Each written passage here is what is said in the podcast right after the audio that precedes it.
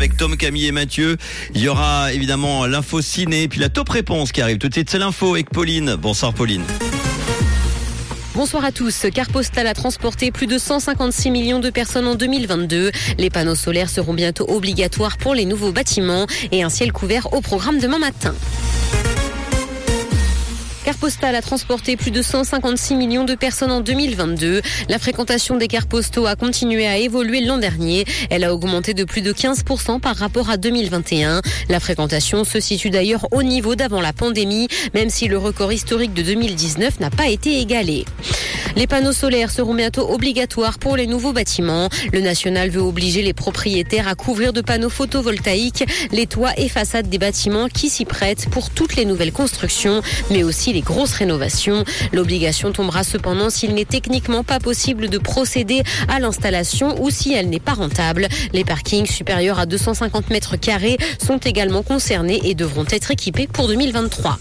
Augmentation des incidents dans l'espace aérien suisse. 300 collisions avec des oiseaux ont été enregistrées en 2022. Les incidents impliquant des pointeurs laser ont été en hausse l'an dernier et la guerre en Ukraine a provoqué davantage de brouillage des systèmes GPS des avions. L'Office fédéral de l'aviation civile a traité pas moins de 12 000 annonces sur la sécurité dans l'espace aérien suisse l'an dernier, parmi lesquels plus de 8 000 incidents.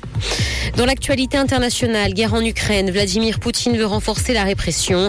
Le président russe a appelé aujourd'hui les forces de l'ordre à renforcer la répression contre ceux qui cherchent à déstabiliser la Russie sur fond de chasse aux opposants à l'offensive militaire en Ukraine. Il a également demandé à ce que la lutte contre l'extrémisme soit plus active et les sanctions plus sévères. Le président russe avait organisé une réunion avec les procureurs du pays. La nouvelle version de ChatGPT est aussi performante que les humains. C'est ce qu'a estimé l'entreprise OpenIA. La dernière mouture de sa technologie fait des prouesses dans de nombreux contextes professionnels et académiques. GPT-4 réussit l'examen pour devenir avocat avec un score aussi bon que les meilleurs 10%. La version précédente était au niveau des 10% les moins bons. ChatGPT suscite beaucoup d'enthousiasme mais également des inquiétudes.